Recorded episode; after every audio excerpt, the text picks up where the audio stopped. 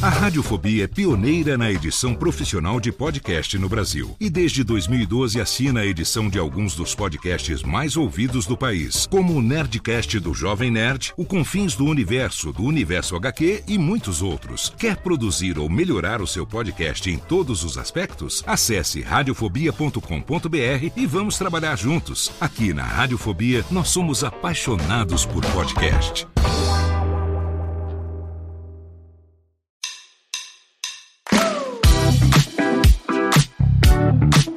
Eu sou Léo Lopes e este é o Pod Notícias, a sua dose semanal de informação sobre o mercado de podcasts no Brasil e no mundo. Hoje é segunda-feira de carnaval, dia 12 de fevereiro de 2024, e esta é a nossa segunda edição.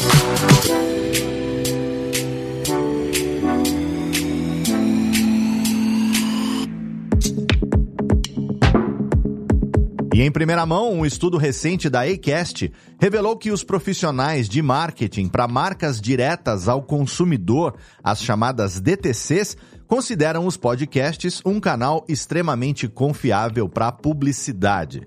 98% dos entrevistados afirmaram que os podcasts são eficazes para atingir o seu público-alvo, sendo que nos Estados Unidos e no Reino Unido, onde podcasts são canais de mídia já bem consolidados, 90% dos compradores disseram estar satisfeitos com os produtos e serviços que adquiriram depois de ouvir a recomendação em um podcast. Outros dados do estudo mostram que a conexão gerada pelos hosts com o seu público é um fator crucial para o sucesso da publicidade. Isso acontece porque a recomendação de uma pessoa real em quem o ouvinte confia tem o mesmo efeito da recomendação boca a boca, que historicamente é o método mais eficaz para um consumidor ser convencido a comprar alguma coisa. E quando 50% dos ouvintes de podcast dizem que não compram nenhum produto novo sem buscar uma recomendação confiável, o boca a boca não pode ser subestimado. Além disso, no geral, os ouvintes de podcast são 7% mais propensos do que a média dos compradores a adquirir um produto novo se ele tiver sido anunciado em um podcast. Aqui vale lembrar que a publicidade em podcasts é mais relevante do que a no rádio ou streamings de música, segundo mais de 40% dos entrevistados. Deve ser porque o anúncio falado em um podcast não quebra a imersão do ouvinte, diferente daquelas propagandas chatas que passam entre as músicas. Mas e você? Já comprou algum produto que foi anunciado num podcast? Comenta nas nossas redes sociais e no nosso grupo do Telegram que a gente quer saber. Segundo um novo relatório do Pew Research Center, os apresentadores dos podcasts de notícias mais populares do mundo quase nunca trabalham sozinhos. Eles geralmente contam com co-hosts ou convidados. Apenas 15% dos podcasts mais bem classificados, que o Pew definiu como aqueles que aparecem entre os 200 primeiros nas plataformas de streaming, focam em notícias. Mas desses podcasts focados em notícias, a maioria esmagadora de 89% apresenta convidados. Aproximadamente um terço dos podcasts de notícias mais populares tem convidados em mais da metade dos episódios. O único gênero com mais probabilidade de ter convidados em todos os episódios foi o de podcast sobre política. Os podcasts de True Crime, seguindo na linha contrária, são os menos propensos a trazer convidados externos. O que faz sentido, já que são temas sensíveis que envolvem pessoas reais. Dá para entender por que os apresentadores não recebem delegados, médicos da perícia ou, sei lá, criminosos reais para conversar. Ainda em notícias da semana, em 2023, a equipe editorial do Spotify fez um levantamento sobre as cinco principais tendências para podcasts no Brasil. E elas eram, primeiro, videocasts, é claro. Segundo, abordagem intimista, ou seja, a conexão entre o locutor e o ouvinte. Terceiro, interatividade, com o uso de caixas de perguntas, enquetes e outras ferramentas de engajamento com o público. Em quarto, áudios documentais, como os A Mulher da Casa Abandonada, o Projeto Humano, entre outros. E cinco, histórias autênticas, aquelas vividas por pessoas reais. No final de 2023, eles reavaliaram as tendências que vão vir com tudo em 2024 e, para surpresa de alguns, elas continuaram as mesmas. Porém, esse ano a lista tem mais um item: maior uso de inteligência artificial na produção dos programas. Quem é que poderia imaginar, na é verdade? E por falar em Spotify, a gente não podia deixar de comentar aqui sobre a renovação do contrato da plataforma com o Joe Rogan, avaliado em 250 milhões de dólares. O mesmo Joe Rogan que não perde a oportunidade de usar o espaço dele, não só para falar bobagem, mas também para espalhar um monte de desinformação perigosa para o seu público. Ele já falou que não acredita em vacinas, que pessoas brancas e pretas têm cérebros diferentes, que o movimento Black Lives Matter, ou Vidas Pretas Importam, criava falsos cenários de embate com a política, já foi abertamente transfóbico, enfim, isso fora as teorias de conspiração que ele e os seus convidados disseminam sem prova de nada, é claro. Nesse contexto todo, mesmo que o Rogan tenha uma base de fãs dedicada e engajada, o Spotify está sendo duramente criticado e com razão pela sua falta de responsabilidade editorial. É claro que o valor desse contrato é um marco para o podcasting em geral, 250 milhões de dólares, nunca se passou por isso, mas a gente tem que pensar que são 250 milhões de dólares na mão de um maluco que promove um monte de conteúdo prejudicial que pode ter consequências reais na sociedade. E isso não sou eu falando, não, embora eu concorde. São várias entidades que trabalham com saúde pública nos Estados Unidos. Está mais do que na hora do senhor Spotify, como uma das principais plataformas de streaming de áudio do mundo, assumir uma postura mais séria para promover conteúdo responsável e também proteger os seus usuários contra informações enganosas. Também foi divulgado na última semana o relatório de desempenho do Spotify no quarto trimestre de 2023. Os usuários ativos mensais cresceram 23% em relação a 2022, sendo 602 milhões no total, enquanto os assinantes cresceram 15%, ou seja, 236 milhões. A receita atingiu 3,7 bilhões de euros, um aumento de 16% em relação ao mesmo período do ano anterior. Para o primeiro trimestre de 2024, o objetivo da empresa é alcançar 239 milhões de assinantes premium e 618 milhões de usuários ativos mensais. Então, como a gente pode ver, não está faltando cesta básica para o Spotify, que, além disso tudo, incorporou mais de 200 mil títulos de audiolivro à oferta premium nos Estados Unidos. Reinvestir esses lucros em Joe Rogan é, no mínimo, sacanagem. E mais, você já se perguntou por que as marcas fazem podcasts com influenciadores?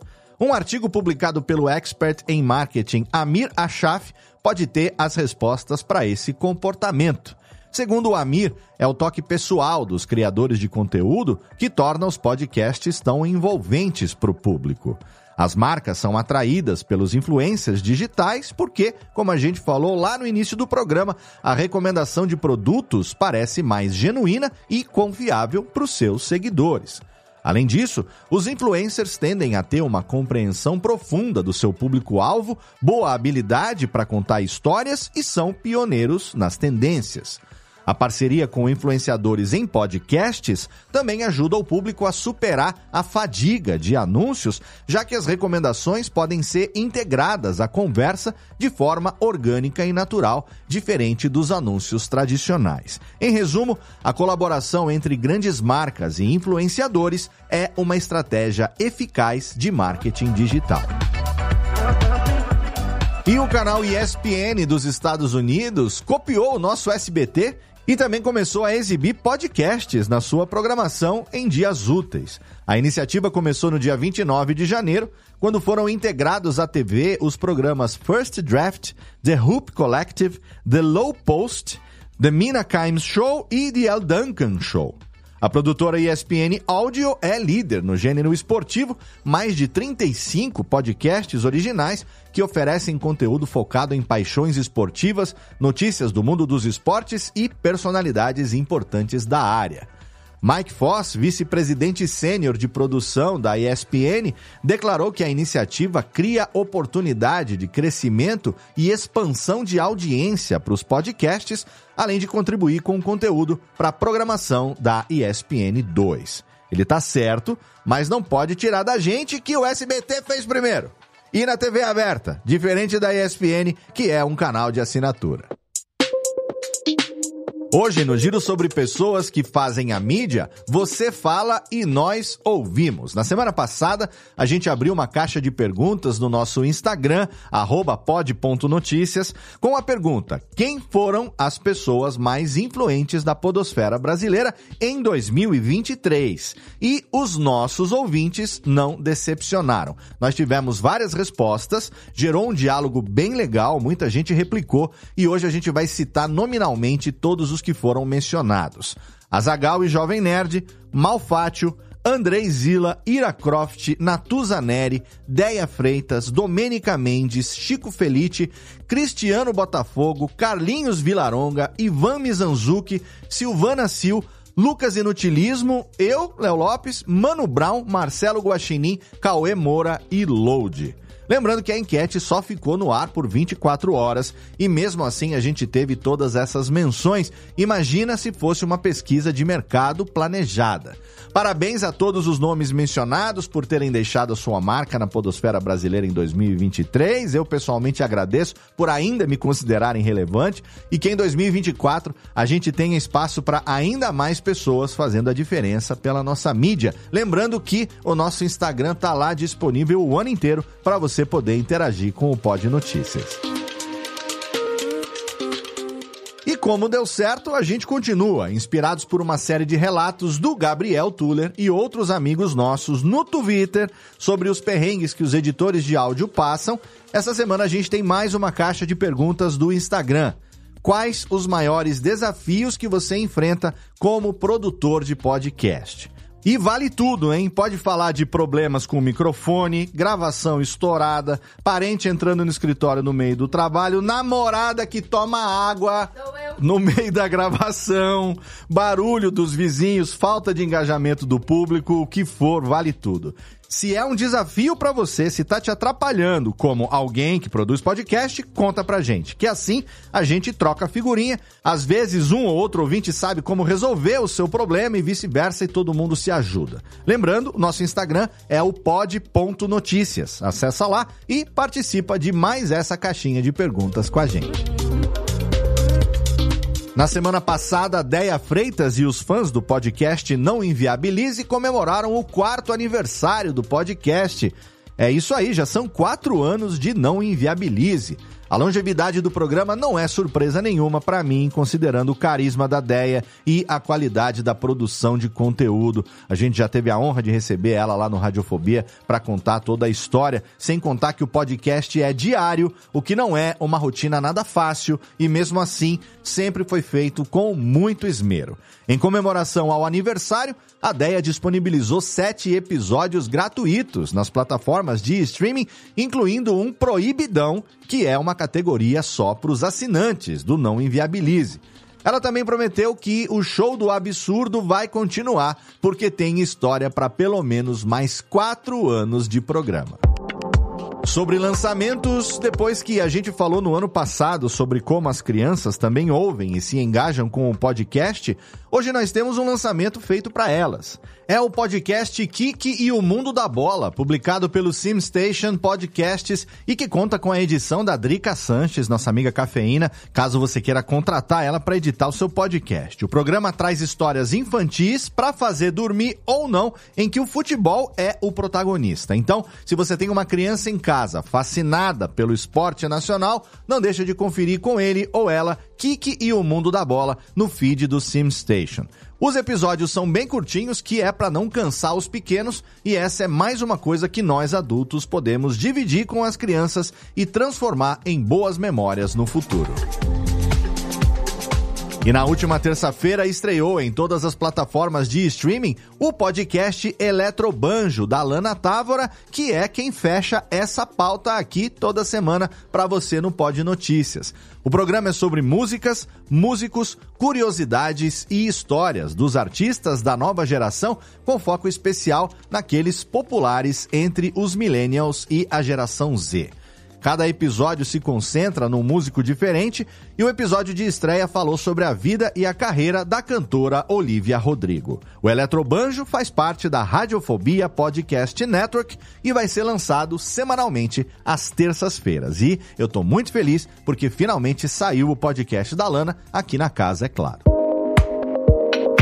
E a nossa recomendação nacional da semana vai para o Medo e Delírio em Brasília, um podcast alucinado sobre política que mergulha nas entranhas do que restou do Brasil.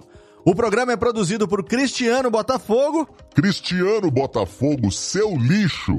E Pedro Daltro. Abraço, Dalton. Beijo, querido. E é publicado duas vezes, não aguentei. E é publicado duas vezes por semana. Misturando notícias políticas com seriedade e bom humor, e diga-se de passagem, uma edição caótica, maravilhosa. O Medo e Delírio em Brasília oferece uma perspectiva extremamente necessária sobre os eventos que estão moldando a nossa sociedade e tudo praticamente em tempo real. Num cenário político cada vez mais surreal, o Cristiano e o Pedro trabalham muito para trazer luz e reflexão sobre essa bad trip escrota em que a gente se meteu. Se você ainda não conhece o Medo e Delírio em Brasília, tá na hora de assinar no seu agregador preferido, que é para não perder nada.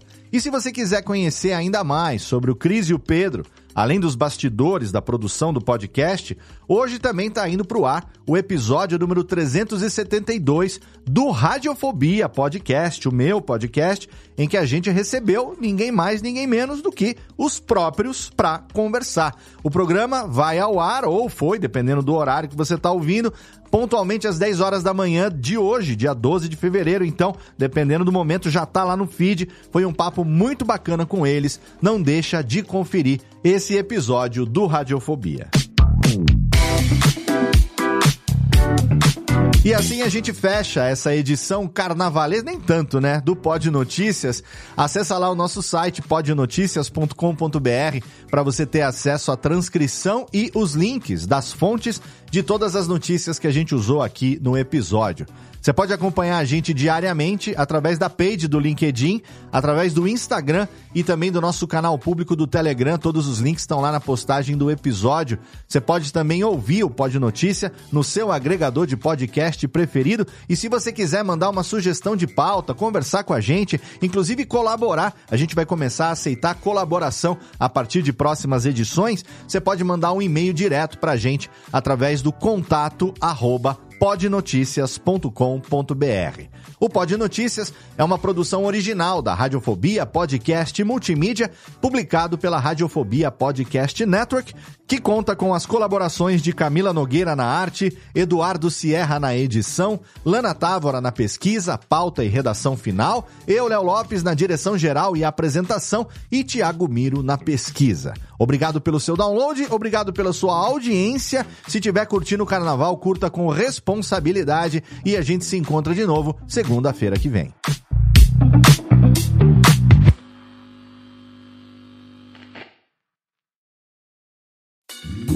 Oi, eu sou o Antônio Viviani e quero convidar você a ouvir o nosso podcast Voz Off. Desde julho de 2017, eu e meu amigo Nicola Lauleta temos o prazer de conversar com as grandes vozes do rádio, da TV e da publicidade do Brasil e trazer suas histórias até você. Se você, como nós, é apaixonado por locução, acesse vozoff.com.br e acompanhe nossos episódios aqui na Radiofobia Podcast Network.